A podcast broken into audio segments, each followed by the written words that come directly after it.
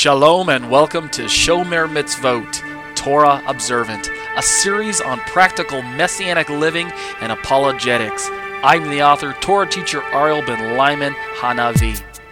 Torah observance is a matter of the heart. It always has been and always will be.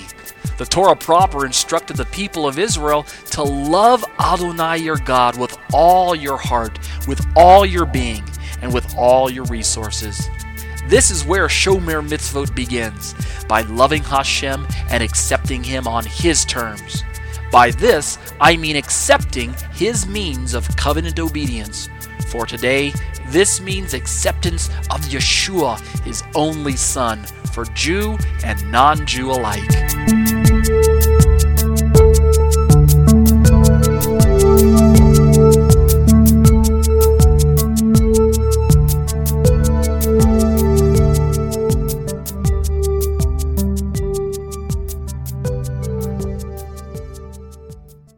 Well, I'd like to welcome everyone out to the Tuesday evening Exegeting Galatians Bible study live via internet. My name is Ariel Ben Lyman Hanavi. I'm a Torah teacher at Kehilat Tunuva, which is a congregation in Thornton, Colorado. You're welcome to join me every Tuesday evening from 7 p.m. to 8 p.m. Central Standard Time. We meet every week to look at the book of Galatians using the commentary that I composed. Currently, as of this uh, recording, it is about 150 pages or so, and it's available online at my website at www.tetzetorah.com. That's T E T Z E T O R A H.com. Look up the very top, there's a little navigation section. Just click on the link that says Exegeting Galatians, and you can scroll down to the page and access. You can view or print the, the uh, PDF document, or you can um, click and follow chapter by chapter or section by section and read each uh, read along that way on the website. Let's open with some prayer. I'll open some liturgy and I'll read some liturgy and then we'll get started with the study tonight. Let's pray. Avinu Malkeinu, our Father, our King. Lord, we come before you tonight and we humble ourselves before you. We say, Holy Spirit, come into our midst. Drive out the darkness and send forth your light. Cause us to worship Yeshua afresh. Cause us to praise the Son of God for the things that He has done, for the love that He sends into our hearts, for the Spirit that works miracles among us. Thank you, Lord, that you have preserved the words of the book of Galatians for us. Thank you for inspiring the Apostle Paul to write the words. Thank you for challenging him to take the gospel to both Jew and Gentile and helping them to realize that in Messiah there's no prerequisite. Uh, our ethnicity doesn't have to rise to the forefront in order for you to recognize us and to forgive us and to cleanse us and to make us whole. But Father, you have reached out and in your intense love for us, you have forgiven us and you have caused us to be uh, made new in your Son Yeshua. So, Lord, we ask that you will bless us tonight and that you'll continue to raise us up and help us to be a people seeking your face. And we pray all those things in Yeshua's name. Amen. Okay, let's uh, let's date stamp this recording. Uh, today is Tuesday, March first, two thousand sixteen, and we are in week nineteen, and we are just chugging right along. Uh, remember, schedule wise, we have 10 week semesters. And since this is week 19, we're fast approaching the end of our second semester. So we will meet next week.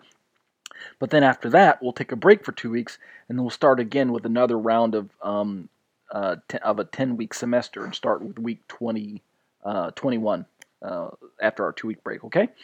And as I mentioned earlier, I recommend as a teacher that you take the two week breaks to say go back over the material, um, review things that you may have missed or uh, that uh, maybe you were absent during one of the classes, things like that. And of course, as a teacher, if you have questions of me, please email me. My, if you're subscribed to the Galatians material, which I hope all of you listening are, uh, the Galatians course, which is free, then you can um, just reply to the email that I send to you, uh, uh, Yeshua613 at hotmail.com, Y E S H U A, number six, number one, number three, at hotmail.com, and you can shoot me an email if you have questions or comments about the notes. Otherwise, um, if you're not subscribed, then just visit my website, tetzetorah.com. Scroll to the very bottom of any web page, any of the pages, and down at the very bottom, there's a little icon that looks like an envelope. Click on that, and you can shoot me an email as well. Okay? Let's read a little bit of liturgy. I'm going to read Deuteronomy 6, uh, 20 through 25, and I'm going to read it interlinear fashion. What I mean by that is this time, instead of reading from the ESV and then jumping over into the Hebrew, I'm going to actually read a little bit of English and then I'm going to back it up with a little bit of Hebrew. Then, So I'll read, like, say, a, a, a few sentences in English and I'll read a few sentences in Hebrew. And what'll be different about this uh, time around is that there is actually no version that I'm really reading from. Rather, I'm reading the uh, an interlinear version, meaning there's Hebrew and English, and the the English that's accompanying the Hebrew is more or less what we call a wooden translation, meaning it's kind of word for word. There's no real version that follows it. So it's not necessarily my own translation, but it is somewhat my own translation from the Hebrew or from the Greek, etc. So let's go that direction and see if that works. For those of you who are in the live class with me, um, look on your screen and you'll see, uh, I'll just go verse by verse. I'll say verse 20, and then I'll read a little bit, and then I'll say verse 21, and then I'll read a little bit, and we'll go like that till we get through the, the five verses, okay? So uh, Deuteronomy 6 20, uh, and we'll read through 25, but starting in verse 20 reads When asks your son you in time to come, saying, Ki yishalcha vincha machar lemor? What mean the testimonies and the statutes and the judgments that the Lord our God has commanded? And the Hebrew reads, Ma ha'edot v'ha'chukim v'ha'mishpatim asher tziva Adonai Eloheinu etchem. Verse 21. Then you shall say to your son, Va'amarta levincha, slaves we were to Pharaoh in Egypt, avadim hayinu lefaro b'mitzrayim, and brought us out the Lord of Egypt hand with a mighty Hope you guys are understanding this. Vayotzi enu Adonai mimitzraim biyad chazakah. Verse 22. And showed the Lord signs and wonders great and very against Egypt. Vayitain Adonai otot umuftim I'm sorry, umuftim gedolim v'ra'im b'mitzrayim on Pharaoh and on all his household before our eyes. Befaro v'chol beito le'einenu. Verse, uh, oops, sorry, verse 23. And he brought from there to the end that from there that he might bring us end. Va'otanu hotzi misham lema'an Havi Otanu, to give to us the land that he swore to our fathers. Latet lanu et haaretz asher nishba laavotenu. Verse 24 and commanded the Lord us to do all statutes. Vaitzivenu Adonai latzot et kol hahukim. These to fear the Lord our God to for our good always. Ha'ele le yire et Adonai Eloheinu latov lanu kol hayamim. That he might preserve us alive l'chayenu l'chayotenu it is day hayom hazeh as the as as at this hazeh. That's what that means. And the final verse. This is a little little choppy, but I apologize. Uh, the final verse, verse twenty-five, and our righteousness utzedakah, uh, to it shall be if tihyeh lanu ki nishmor, if we observe to observe all, la'asot et chol, commands these, hamitzvah hazot, before the Lord our God, lifnei Adonai Elohinu, as ka'asher he has commanded. Tzivanu. And that's it for the Hebrew. As if that wasn't confusing enough. I apologize. This is a little new. I'm trying something a little new. Let me see if I can practice the English a little better. The Hebrew is fine for me, but as when I'm trying to translate the Hebrew, the, the, the English part, I get a little twisted because I'm trying to I'm I'm trying to resist the urge to simply read it the way I'm reading it and trying to smooth it out a little bit. So we'll work on that. Anyway, let's jump over to the Greek. This one will be a little easier because, the, as I mentioned, uh, the Greek is reads a little. The syntax of the Greek, the word order is what syntax means. The Greek is a little smoother than the Hebrew was. So let's read some Greek. We'll do the same thing. Hebrew reads right to left. I'm sorry, Greek reads, reads left to right, just like English does. So let's read this. Oh, foolish. Oh, by the way, I'm reading Galatians 3 1 through 5. Um, and I might read verses 10 through 14 as well, skipping the, the middle verses 6 through 9. But we'll see. We'll see how it goes. Uh, let's read this. This is Galatians 3 1 through 5. Again, there's no particular version. This is not ESV or KJV or NIV, anything like that. This is simply more or less a, a wooden translation from the Greek. So the English reads, O foolish Galatians, O anoita Galatai, who, you, has bewitched tis humas abaskanen the truth not obeying, te aletheia me pathestai, whose before eyes Jesus Christ was publicly portrayed, hois kat ophthalmus Jesus Christos proegraphe, as having been crucified, estar Romanos. Verse 2 This only I wish to learn from you. Tuto manon thelo mathen afhuman by works of the law, ex ergo namu, the Spirit to pneuma, did you receive elabete? Or by hearing with faith, e ex aques pistios? Verse 3 So foolish are you, hutos anoitoi este, having begun in the Spirit in arx amenoi pneumati, now, nun, in the flesh are you being perfected? Sarki epiteleste? Verse 4. So many things did you suffer in vain, to sauta, epatete, eke? If indeed also in vain, ege kai eke? Verse 5. The one therefore supplying to you the Spirit, ho un epicoregon, humentopenuma, and kai working miracles among you, in ergon dunames en human? Is it by works of the law, ex ergo namu, or a by ex akoi, uh, hearing with faith, akois pistios? I think I will read the next um, four verses. Uh, this is continuing uh, Galatians chapter 3. Now we're in verse 10, and we're going to read down through verse 14 because of the phrase works of the law, ergo namu, that's the phrase we're, we're kind of highlighting. Um, and that's the one I want to single out for those of you who are following along with me. If you're in the live class, i am highlighting it right now with a little pointer. Ergon namu.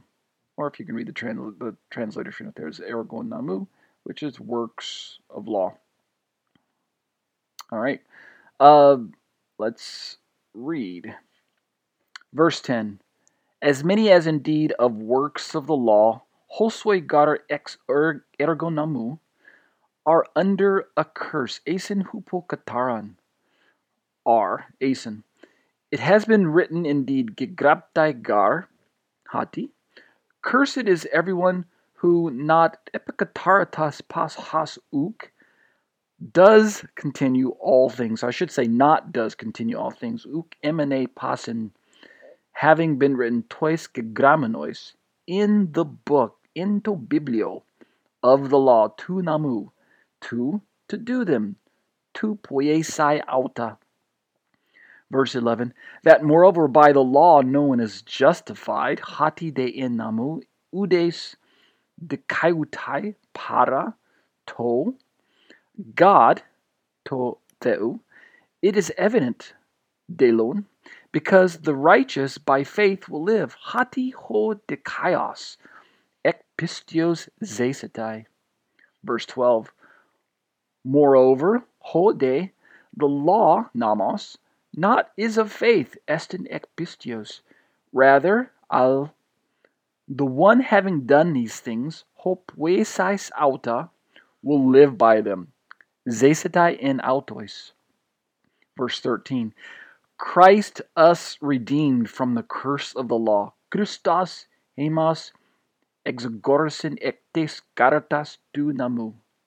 Having become for us a curse, genomenos hupor hemon katara. For, hati, it has been written, gegraptai, cursed everyone hanging on a tree, epikataratas paschos kremamenos epikutsulu. And verse 14, that to the Gentiles the blessing of Abraham. Hina esta ethne he eulogia to Abraham might come in Jesus Christ, genetai in Jesu Christo, that the promise of the Spirit, hinatin evangelion tu pneumatos, we might receive through faith. Labomen dia des pistios. Okay, amen. That's our uh, liturgy for this evening. A little different. Thought I'd try something a little different for you all. And what I'm going to do tonight, if you all remember from last week, I hope you did listen to last week's recording, you'll recall that we're reading through section 3, Works of Law, part 1, Proselyte Conversion, Understanding the Background. And we've made our way through oh, the first page or so. Let me scroll up and down into the commentary. We're actually on page, if you call, we left off on page 18 with the paragraph, uh, big lengthy quote from the Talmud. If you're in the live class, I've got the um, paragraph pulled up for you. It's a big lengthy quote that starts out Our rabbis taught if at the present time a man desires to become a proselyte. And if you remember from last week, what I did is I read through the notes for, I don't know, about 20, 30 minutes, 40 minutes, and then I turned to begin exegeting Romans chapters 2 and 3. And I'm going to do that again tonight for us. I'm going to see if I can show you how that my understanding of the Paul's phrase works of the law doesn't merely bring in the idea of keeping the Torah. Although, don't get me wrong, it does include that element of keeping the Torah. Works of the law, in my opinion, my understanding, it does include keeping the Torah, but it doesn't merely in, uh, imply keeping the Torah routinely for the ostensible sake of bringing the member into the covenant.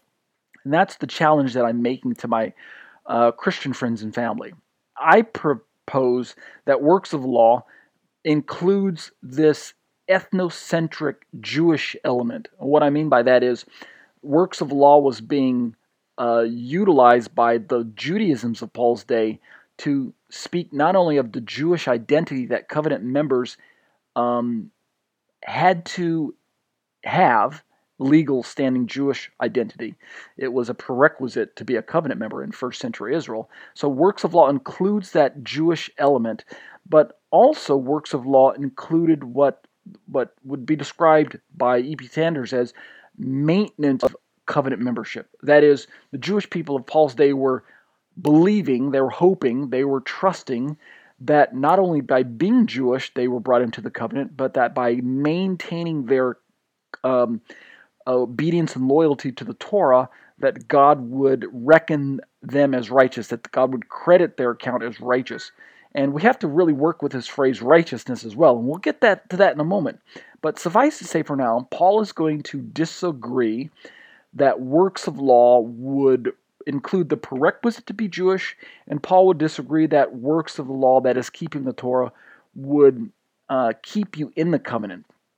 And the reason he disagrees with both of these sides of works of law, both of these elements, if I could use that phrase, element, then the reason he disagrees is because both placing your faith in your Jewish ethnicity as well as placing your trust in your your Torah obedience, both of those are going to bypass the true elements of faith, which must be genuine faith in God, viz., faith, genuine faith in Messiah.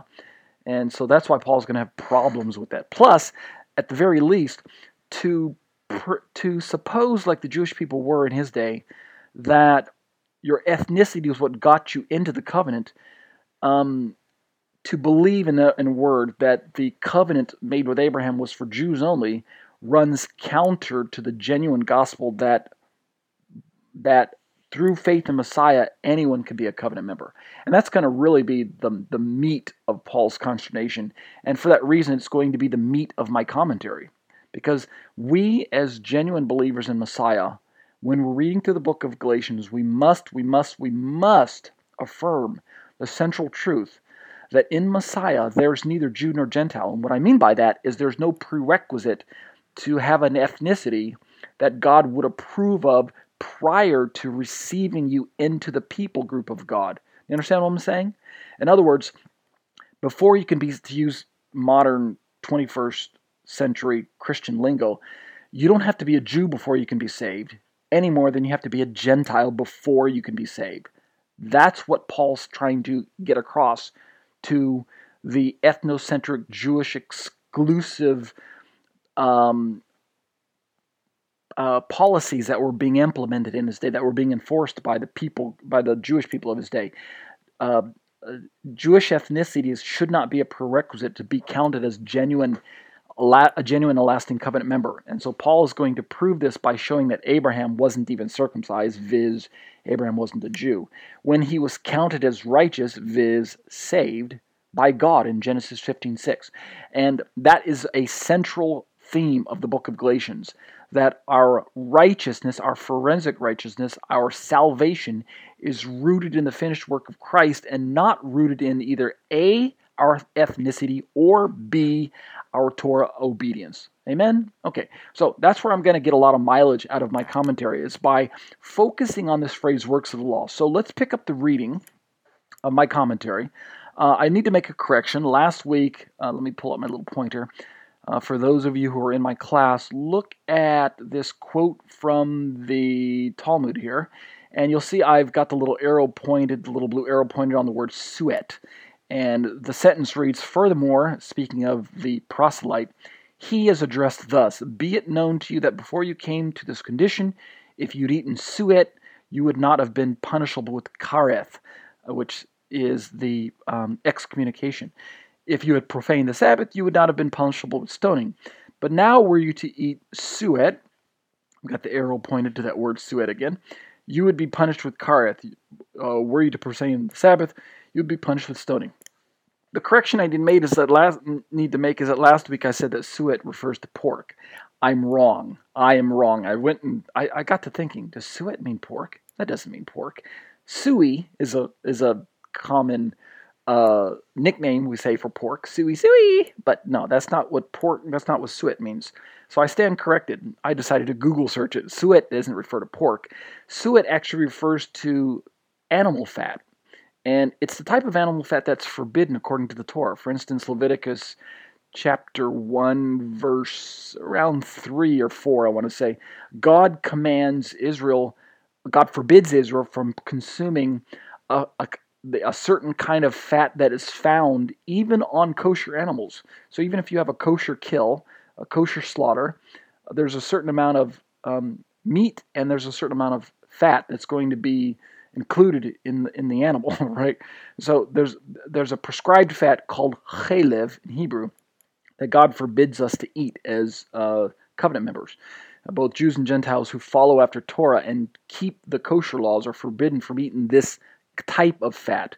And not to worry, because generally speaking, when you go to the store, this is a side note, but generally speaking, when you go to the store, most of that type of fat is trimmed away by the butcher before it even reaches you. So um, if you if you're shopping for meat and you're trying to keep kosher, um, just stick to the rule of trying to buy the leanest cut you can, and you'll be fine. That is that those lean cuts are essentially what the Bible is referring to when it says um, don't eat the the the chalev, which is the forbidden fat.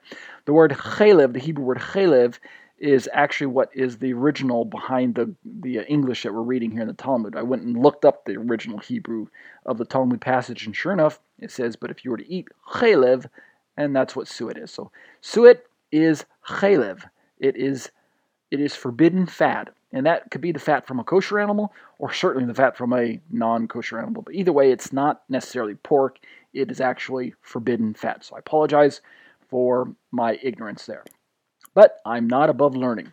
So let's keep going now into my commentary. I'm going to scroll down past the um, lengthy quote from the Talmud, and we're actually going to pick up the, the commentary reading uh, right here on verse, uh, I'm sorry, with uh, uh, page 19. Let's start reading there, and I'll read down, and then I'll stop and I'll explain a little bit, okay?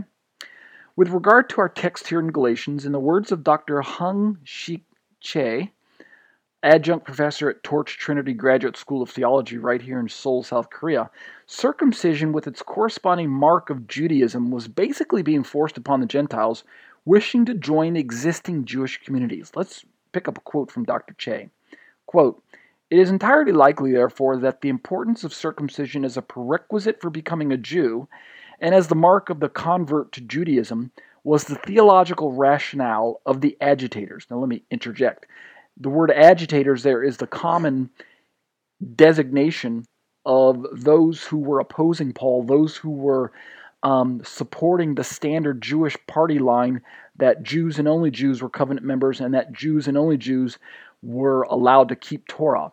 And agitators is based on the English translation of um, of the the, the Greek. Uh, I can't remember exactly the, the, the, Greek word at the moment, but it's it's a Greek word that's it's a out of it's a translation of one of the um, passages in Galatians that we're going to get to. It's I think it's in chapter five, where Paul says, "Those who are troubling you, I wish they would go and emasculate themselves." And and some versions say those who are trouble, troubling you, but some versions say those who are agitating you, those agitators, those who are troubling you. And that's uh, why uh, Dr. Che calls them agitators. Some people call these these agitators or these these the opponents of Paul. Some people call them the Judaizers. And uh, those of you who have listened to my commentaries for a while know that I don't prefer that term Judaizer because I think it's actually a racial slur. I think it's it's pejorative. It, it, it's offensive to Jews.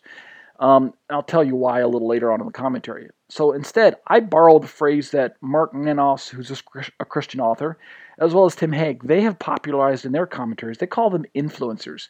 So either one of those phrases is fine by me influencers or agitators or detractors or the people troubling Paul. But either way, I recommend that you don't use Judaizer. If you, in fact, if you use the phrase Judaizer to a Jew, you'll probably offend them because you know what the word Judaizer actually means? Judaizane in Hebrew. I'm sorry, in Greek. You know what it means? It simply means to live like a Jew, and that's based on the Greek of of uh, Galatians two sixteen, where I'm sorry, um, Galatians two fourteen, I believe, where Paul says to Peter, "If you, who are a Jew, force the Gentiles to live like Jews." When you, a Jew, don't even live like Jews, you live like a Gentile, not like a Jew, how can you force the Gentiles to live like Jews? And this phrase, live like Jews, is the rendered from the Greek eudaizein, and that's where we get the word Judaize, eudaizo or eudaizein, uh, one of those cognates. And so the phrase to live like a Jew, Judaize, simply means to live like a Jew. And, and how else is a Jew supposed to live, right? Jesus was a Jew and he lived like a Jew. So was Jesus a Judaizer? How about Paul? He lived like a Jew because he was a Jew. So was Paul a Judaizer? You get my point? Judaizer isn't really the best translation that we should use. I think it isn't the best term that we should use. I think we should steer away from that. So that was a little side rabbit that I chased. Let's keep reading Dr. Che. Um, picking up the reading, they would have insisted, they, the agitators, would have insisted that the Galatians must enter through enter Israel through circumcision in order to become the people of God. For them, for these influencers, salvation is within Israel exclusively. Since the concept of Abraham as the prototypical proselyte was present in Judaism, and there are some references from the book of Jubilees, from the Apocrypha, from Josephus, from Philo, from the um, Genesis Rabbah. Um, since in those passages that Dr. Che references, basically um, Judaism saw Abraham as the prototypical proselyte. He was the first proselyte in their eyes, i.e., the father of the Jewish people, as a proselyte, albeit. Then, as J- Dr. Che continues, they may well have argued that the Galatians should be circumcised in order to be proselytes as Abraham was. At any rate, they no doubt argued that the only way for the Galatians, who were not Abraham's physical offspring, that is, aliens, to become the members of Abraham's family who can inherit the Abrahamic blessings was by accepting circumcision, an entrance requirement into the people of God. So, I hope you guys are kind of catching the intent of what of what Dr. Che is saying, and that's that the people in Galatians who were opposing Paul's message, who were probably Christians, by the way, those who were pushing the works of the law position, and who were themselves either Jewish by birth or Jewish by proselyte, by conversion, um, they were basically saying that, um, hey, our position is not too far fetched, right? If they were trying to have this debate with Paul, hey, look, our position of, of converting to become a Jew is not too far fetched after all. Abraham became a Jew when he became circumcised, right? According to their view, that's what happened to Abraham. So, and and you know we have to kind of work with that. You know, is that really how what happened to Abraham in the text? Well, we'll get to that a little later on because I'm going to challenge that view. Let's keep reading through my commentary. We will hear more from Dr. Che later below. Sufficient for now is the importance of realizing that this proselyte conversion policy caused no small amount of grief to the apostle to the Gentiles, which renders this misuse of circumcision, viz., Jewish identity, all the more tragic given the fact that Paul actually still places value in circumcision itself. You have to read Romans 2:25, Romans 3, 1 and 2.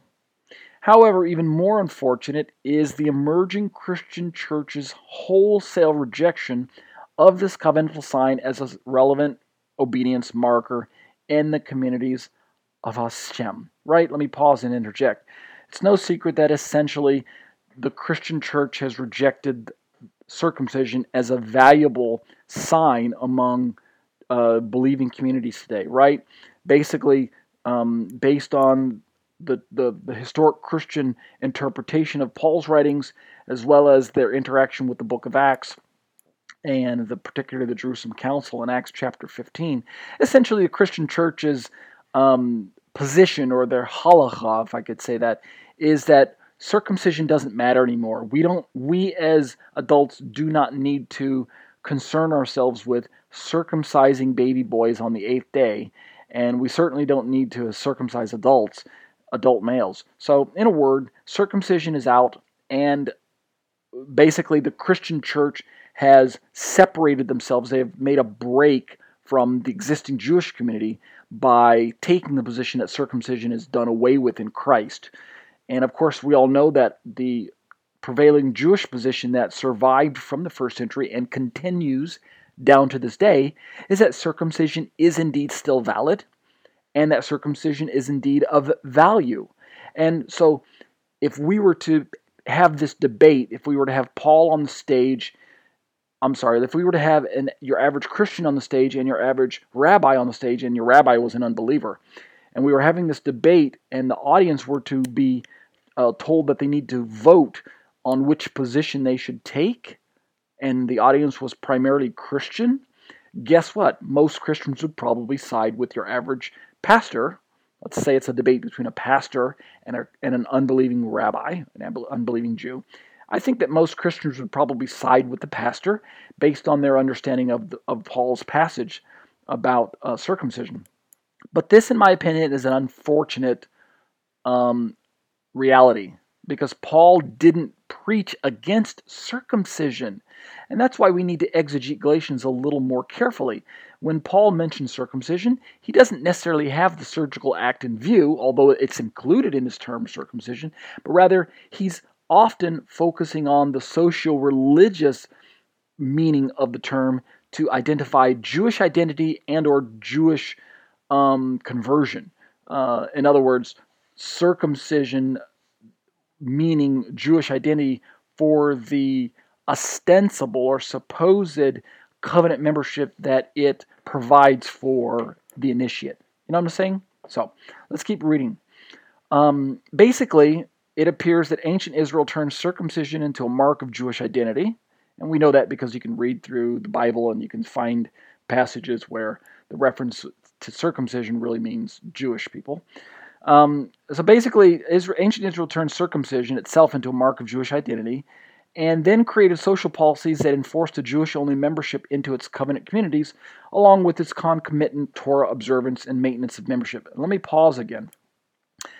Essentially, I don't think Paul ever has a problem with circumcision at all, per se.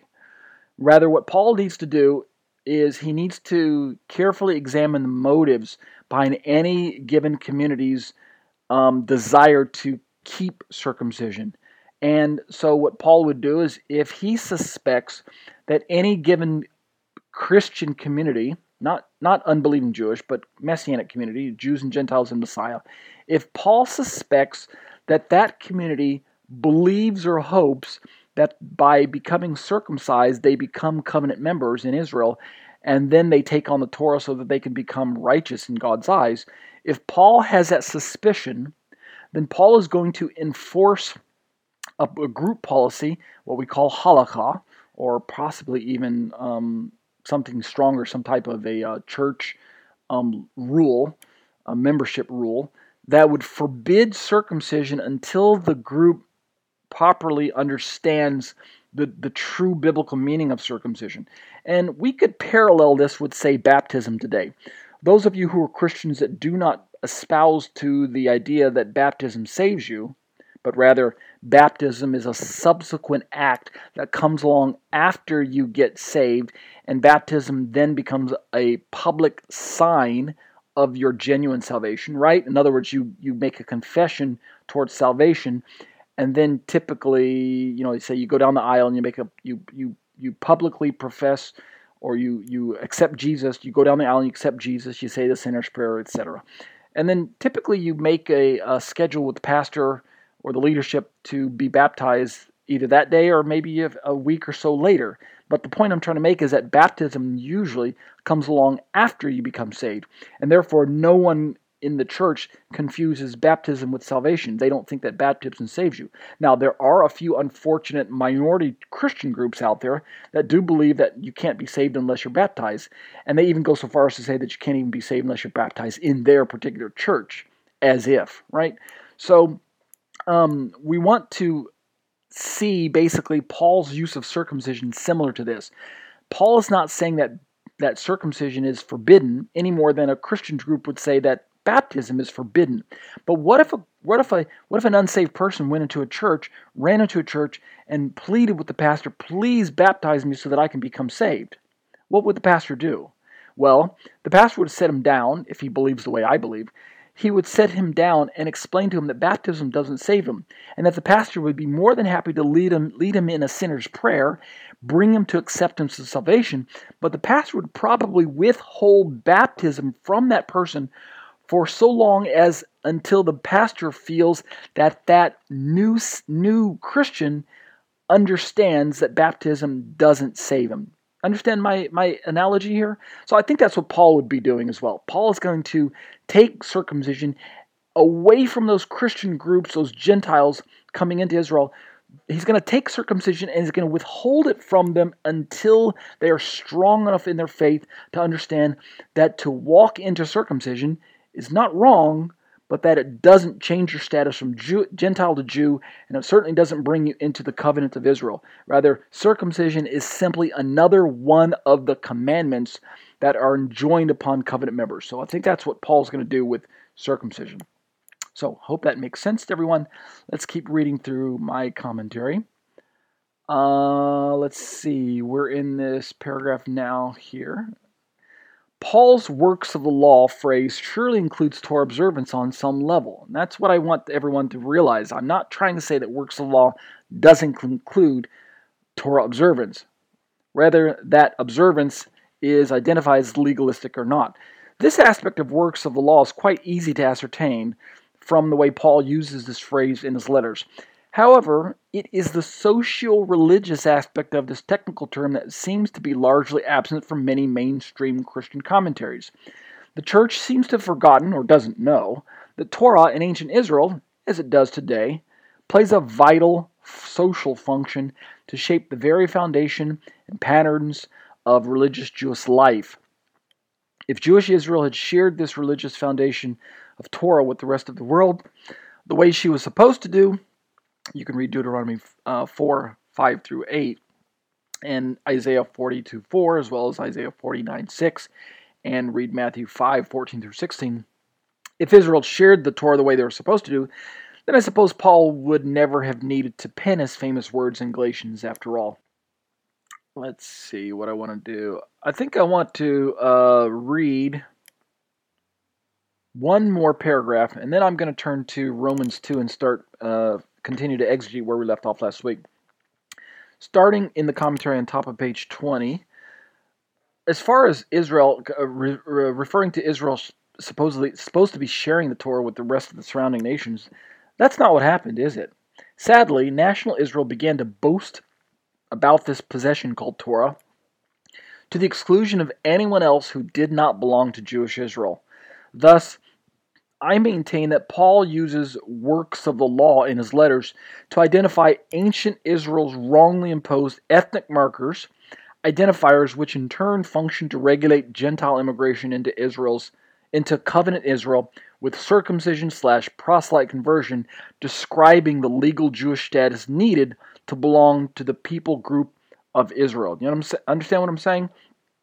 Works of law implies a a limited use of the Torah from a Jewish only perspective. And so, works of the law does include keeping the law, it does include Torah commandments. When Paul says works of the law, it, nece- it does in fact include, it does imply keeping the Torah.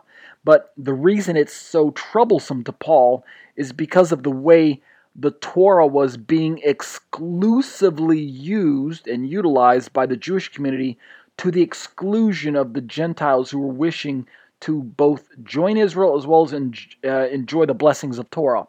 And so the, the kicker, the, the, the clinch, uh, the, the, the, the, the crux of the matter, the, the, the line of demarcation, if you will, is the Jewish ethnicity. That's the point I'm trying to bring into focus when I describe works of law according to the way I understand Paul.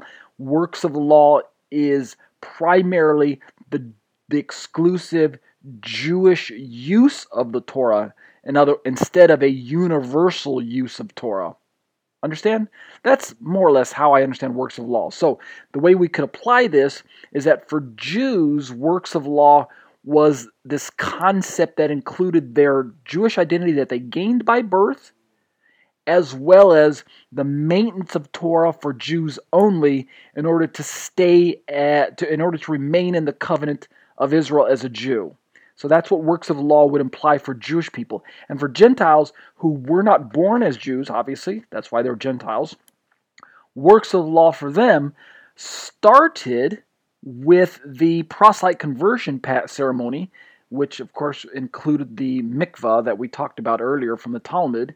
So for them, works of law, the package deal called works of law, the phrase works of law, implied first the conversion to Judaism. In other words, they need to pick up their Jewish status first, and then maintaining their position in the covenant the same way the Jews do, which is keeping the Torah for the ostensible righteousness that it afforded them. And so when Paul talks about works of law, he's not simply focusing on keeping the Torah. That's the point I'm trying to make to the Christian church. Those of you who are listening to my commentary who are more or less familiar with this, the traditional Lutheran slash Reformation view of Paul and have been taught that works of the law simply means merit theology or simply means works done in obedience to the law. If you've not been taught that works of law also includes the the the um, exclusive Jewish element, the exclusive Jewish part of keeping the law, or the the the um, keeping of the law exclusively as a Jew, well, then I'm afraid that you probably you're probably not going to understand Paul the way he needs to be understood.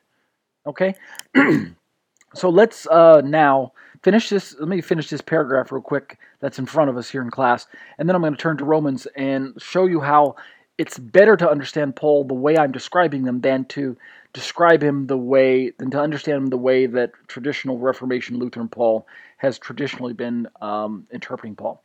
Uh, so I left off in the middle of the paragraph. It appears then that Paul did not invent this term, works of law, but was instead using language familiar to Jews and likely many Gentiles of his day.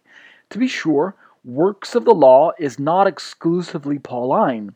However, up until the discovery of the Dead Sea Scrolls, Pauline authors believed it to be a phrase perhaps invented by Paul, since it had no direct equivalence in extant literature anywhere.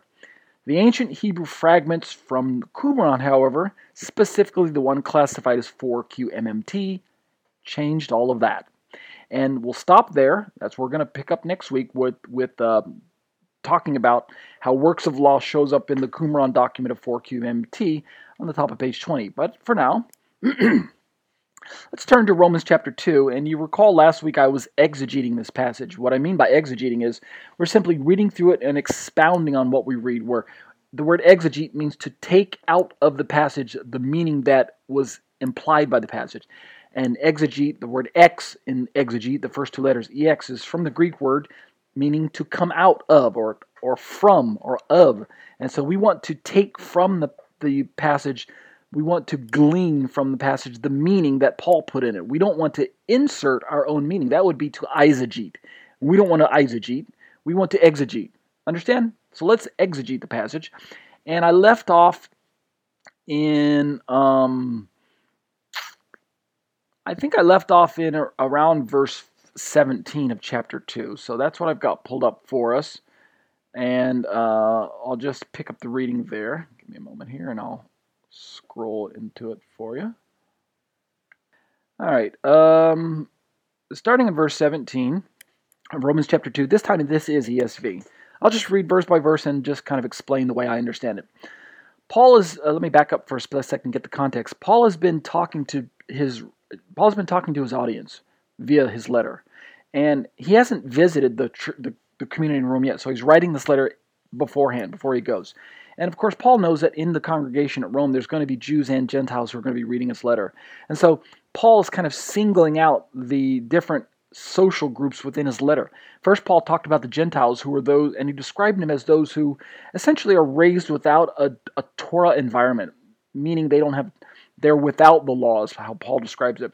And then he starts turning to those people who are Jewish people who Paul knows that they have been brought up with Torah, but he also knows that the that within the the, the Jewish audience of his letters, of his readership, he's going to have both believing as well as unbelieving Jews. It's no different than any church today. When a pastor starts preaching, he knows that everybody he's preaching to is not a believer. So he's going to have to structure his sermon to hit both believers as well as unbelievers. And so Paul's going to do the same thing. And so, starting in verse 17, Paul says, But if you call yourself a Jew and rely on the law and boast in God. Now, in what way would Paul describe Jews as relying on the law and boasting in God? Relying on the law. This is what I mean that Paul is starting to introduce this concept that the Torah had taken on kind of a social status within Judaism of his day. The Judaisms of his day had used the Torah more or less like a a social badge that separated them from the from the other ethnicities around them, specifically from the non-Jews. And so the Jewish people were essentially saying, "We are who we are because of our possession of Torah," and that is a misuse of Torah. That's not the way Torah was designed to function. The Torah was not designed to separate Jew from Gentile. To be sure, the Torah is a, a light to all people groups. It is it contains the gospel, which, according to Genesis chapter 12, um, is for uh, anyone, both Jew and Gentile. And what is what is Gen, uh, Galatians? I'm sorry. What does Gen, Genesis 12 say? And through you, all the nations of the earth will be blessed. God speaking to Abraham. Well, how can all the nations of the earth be blessed through Abraham if only Jews are blessed? Understand? So the gospel itself is that is is is at stake here. When when we talk about the the Torah is for Jews only, or we talk about that circumcision is a, a an identification of an indicator of Jewish only, then essentially we are we are upsetting the picture of the gospel itself. And that's what's at stake in Paul. That's why it's so so grievous for him to accept the mistaken notion that Jews and only Jews can keep the Torah, or that the Torah was for Jews only, and to accept the mistaken idea that Jews and only Jews can be genuine covenant members. And that's why Paul is going to say, no, no, no. But if you call yourself a Jew and rely on the law and boast in God, right? Later on, we're going to see that they boast in um, that they boast in the law. I just realized I did read this part last week, so I can actually start jumping down now to say verse 25. Um, let me see if I want to pick up some of these. Teach you why you preach you both. Okay, actually, I want to pick up the reading in verse 23. Speaking of the Jewish people, you who boast in the law dishonor God. Notice now they went from boasting in God in verse 17 to boasting in the law in verse 23. And that's, I think, what Paul's trying to subtly get across is that the Jewish people, to boast in God is good, but to boast in the law to the exclusion of. Actually, let me, let me back up. To boast in God to the exclusion of the other people groups is bad and likewise to boast in the law to the exclusion of the other people groups is bad. Paul is going to, to be upset at Jewish boasting to the exclusion of other people groups. That's the whole point I'm trying to make. And that's, I think, the context that we have to understand in this section here in Romans as we're working our way towards Romans 3.20 where Paul says it's not by the works of the law. And so in, in verse 23, you who boast, you Jews who boast in the law, I might add to the exclusion of the other people groups, dishonor God by breaking the law. And he goes on to say, For as it's written, gegraptai is what we would read in the Greek, as it is written, the name of God is blasphemed among the Gentiles because of you. And we already talked about how they, they would break the law because they would rob temples, they would steal, they would commit adultery. The examples that Paul just gave us in the preceding pasukim, the preceding verses. Let's keep reading. Verse 25, watch this. For circumcision indeed is of value if you obey the law, but if you break the law, your circumcision becomes uncircumcision. Now, what's Paul saying? Remember, the phrase circumcision in Paul had already by Paul's day become a metonym for Jewish identity. So, Jewish identity indeed is of value if you obey the laws, what Paul's trying to say here. Being Jewish, I mean, he just said it in verse 17, but if you call yourself a Jew, we could we could insert that down into verse 25. For uh, if you call yourself a Jew, it is indeed a value if, if you obey the law. Or we could transpose circumcision back up into verse 17. But if you call yourself the circumcised, or if you call yourself circumcision and rely on the law, that's what. So we could interchange those two phrases, Jew and circumcision. For circumcision indeed is of value if you obey the law. And I've, I've got to clarify this.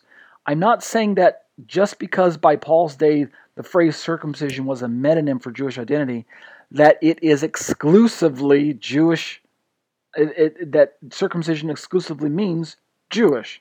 That's not what I'm trying to say. I'm simply trying to say that by Paul's day, the Jewish people, the Judaisms of his day, were using the phrase circumcised and circumcision as a functional way of saying Jewish identity. But it doesn't mean that circumcision makes you into a Jew if you were a Gentile. Are you guys confused? I hope you're not. In other words, test case, Acts chapter 16. Paul circumcised Timothy, whose father was a Greek, whose mother was a Jew. By all uh, sense of reckoning, if we if we gain our understanding from the surviving literature of, of that day, which would be the Talmud, if because um, uh, Timothy had mixed lineage, uh, both Jew and Gentile parents, then because his mother was Jewish and his father was Greek, by their reckoning, by first century reckoning, um, Paul Timothy would have been a Greek, and so Paul had him circumcised in Acts chapter 16. So, question: If circumcision turns you into a Jew, well, did Paul turn Timothy into a Jew by having him become circumcised? The answer is eh, no. Timothy did not become a Jew by becoming circumcised, and that's my point. And that's Paul's point as well. Paul was not putting Timothy through the proselyte ceremony, turning him into a Jew in order to have him accompany him among the other Jews. Rather, Timothy was a saved Gentile who simply took on circumcision so that Paul could prove to those other unsaved Jews that becoming circumcised as a Gentile doesn't turn you into a Jew. You see my point?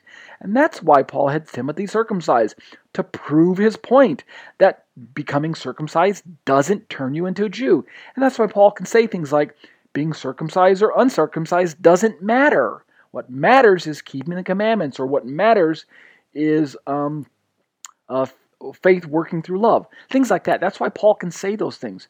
But it is equally true that the phrase circumcision and circumcised were metonyms for Jewish identity. So please don't get confused.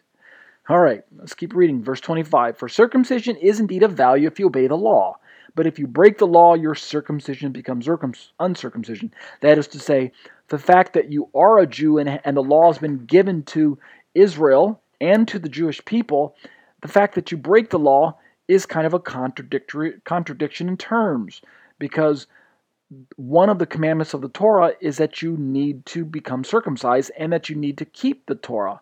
The, the Torah itself commands us to keep the Torah, is my point. So if we're going to keep the Torah, we need to keep the Torah. As if that isn't circular logic, right? But it is.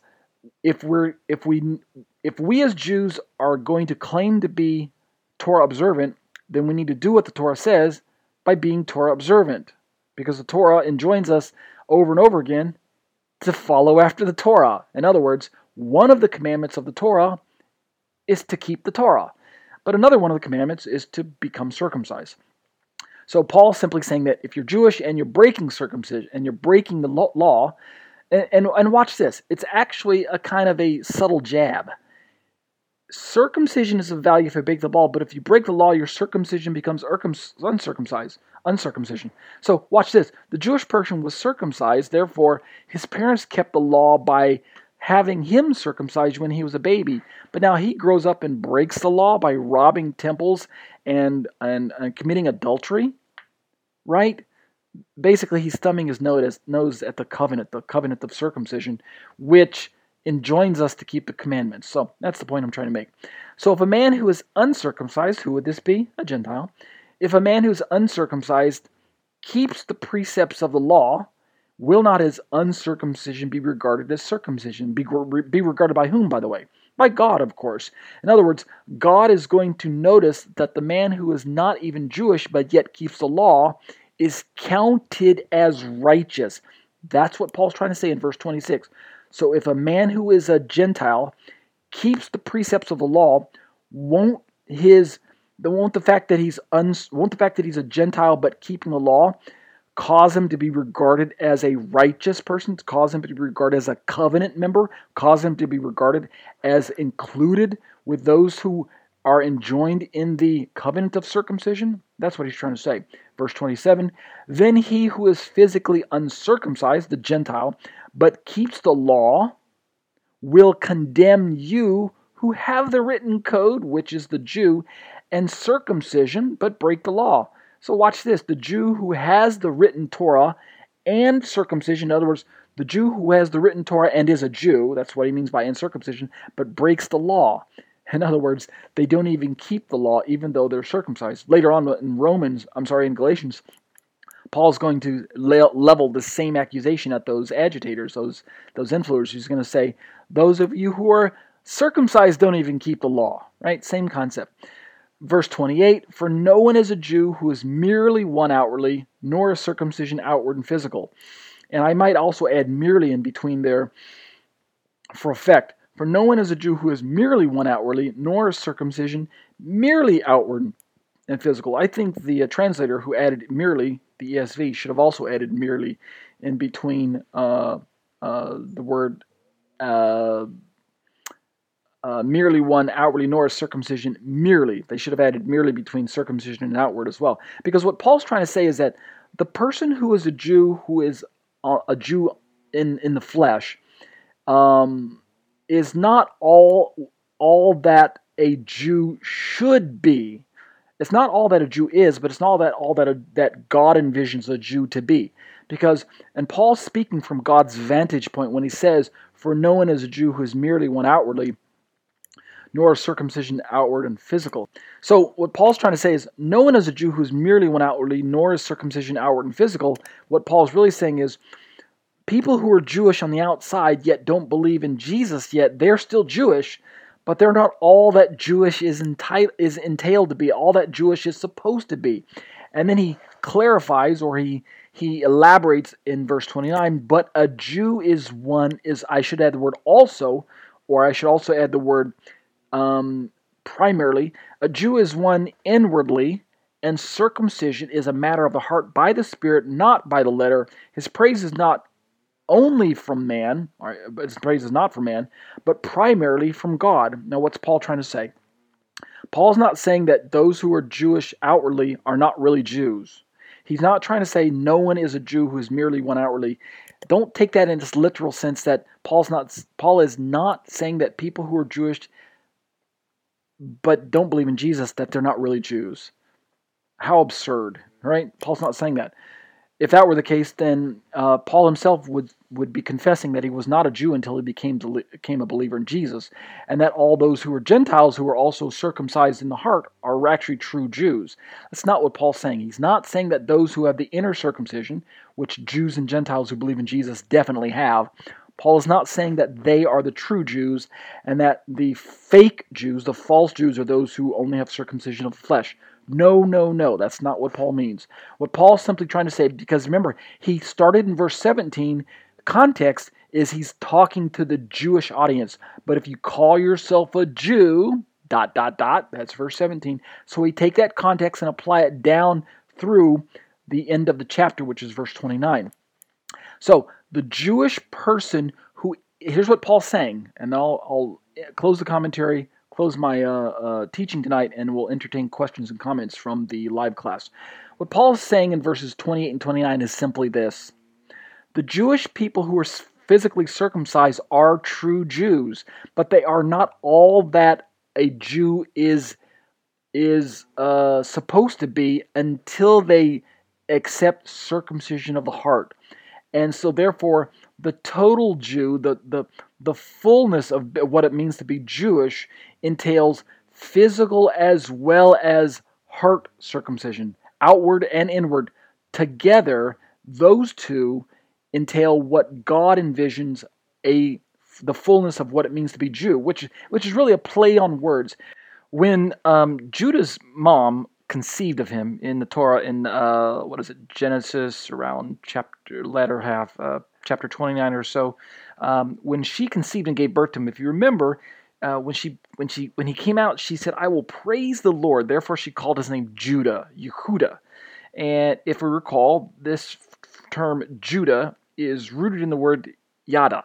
And yada is to, to put forth by the hand, to, um, oh, let me just look it up here real quick and I'll tell you. Uh, by the way, the reference was Genesis 29, um, 29, 35. So we've got uh, Judah's mom giving birth to him, and she calls him Judah, meaning uh, because she says, I will praise the Lord. So, and the word for praise is yada, and the word for the Lord is one of the shortened names of God is Yah. So we've got Yah and Yada, and she out of that she gets Yehuda. So Yehuda is rooted in Yada, and uh, Yada means uh, well Jehuda itself. Yehuda means praised, and and Yada the the root word. Let's look that up real quick and I'll tell you. Yada it means to throw or to shoot, to cast uh, with your hand. Yad means hand. So to throw something is, is the verbal form, uh, yada.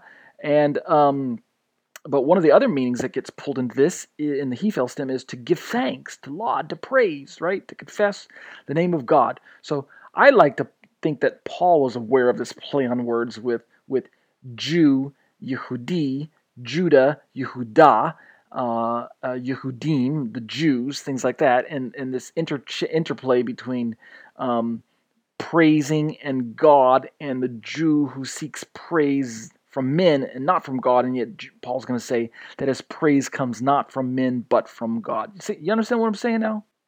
So the, the Jew should not be seeking praise from men, but should himself be seeking praise from God and himself. He himself should be praising God. He should be a God praiser. The, the Jew, I like to imagine, should be a praiser of God, right? So if the phrase Jew means a God praiser, then Paul's playing with words here when he says, the Jew, his praise comes not from God. The, the God praiser's praise comes not from man, but from God. You see my point? Paul's kind of playing with the phrase God praiser, because that's what a Jew is a praiser of God. So his praise shouldn't be coming from man, his praise should be coming from God. Amen. Amen. And so, with that, Paul's going to close the commentary, close his chapter, and we'll pick up the reading again in Romans chapter 3 and keep working our way exegetically toward this phrase works of the law, which I again maintain does not primarily mean works done in obedience to the commandments or the Torah, but rather must imply this exclusive Jewish view of keeping the Torah and or becoming Jewish in order to be able to have the Torah uh, or to be counted as a covenant member. Those are the those are the ingredients of works of law that I maintain must be included in our definition of works of law. Otherwise, um, we rip the context from Paul's phrase "works of the law" and we end up doing damage to the biblical text itself. Okay, with that, I'll uh, close in prayer and then I'll open the room up for questions and comments. Okay, let's pray. Abba, I bless your name and I thank you for the opportunity to teach. Father, I pray that you will continue to challenge me as I study the text, as I um, read through my commentary and, and present it to the students. I pray that you'll continue to challenge me to grow further, to grow deeper in my walk uh, with with Messiah, in my in my endeavor to be a better uh, uh, teacher among the students. I pray that you'll continue to challenge the students as they press in by the Spirit, by the power of the risen Messiah, to become also uh, stronger children of the living God. Father, we pray that you'll continue to protect us from the adversary. Help us to put on the armor of Ephesians chapter 6 so that we can take a stand against the wickedness of this age, so that we can take a stand against the devil and his, and his uh, um, what do we say, the fiery darts. Help us to put on the armor of God so that we can be found strong in Messiah. Continue to bless us and to raise us up as a messianic community, both Jews and Gentiles, proclaiming our love for Yeshua and our dependency upon Him alone.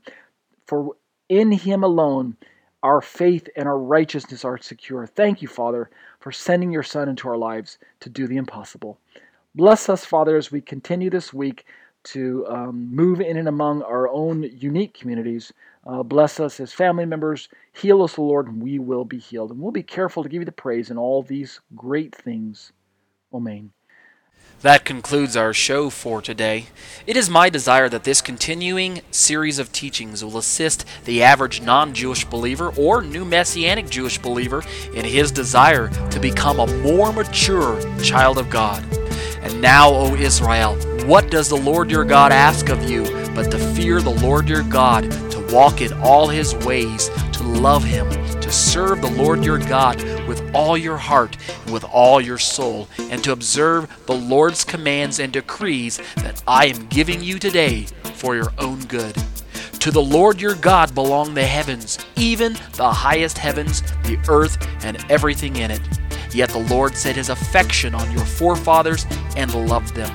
And he chose you, their descendants, above all the nations, as it is today.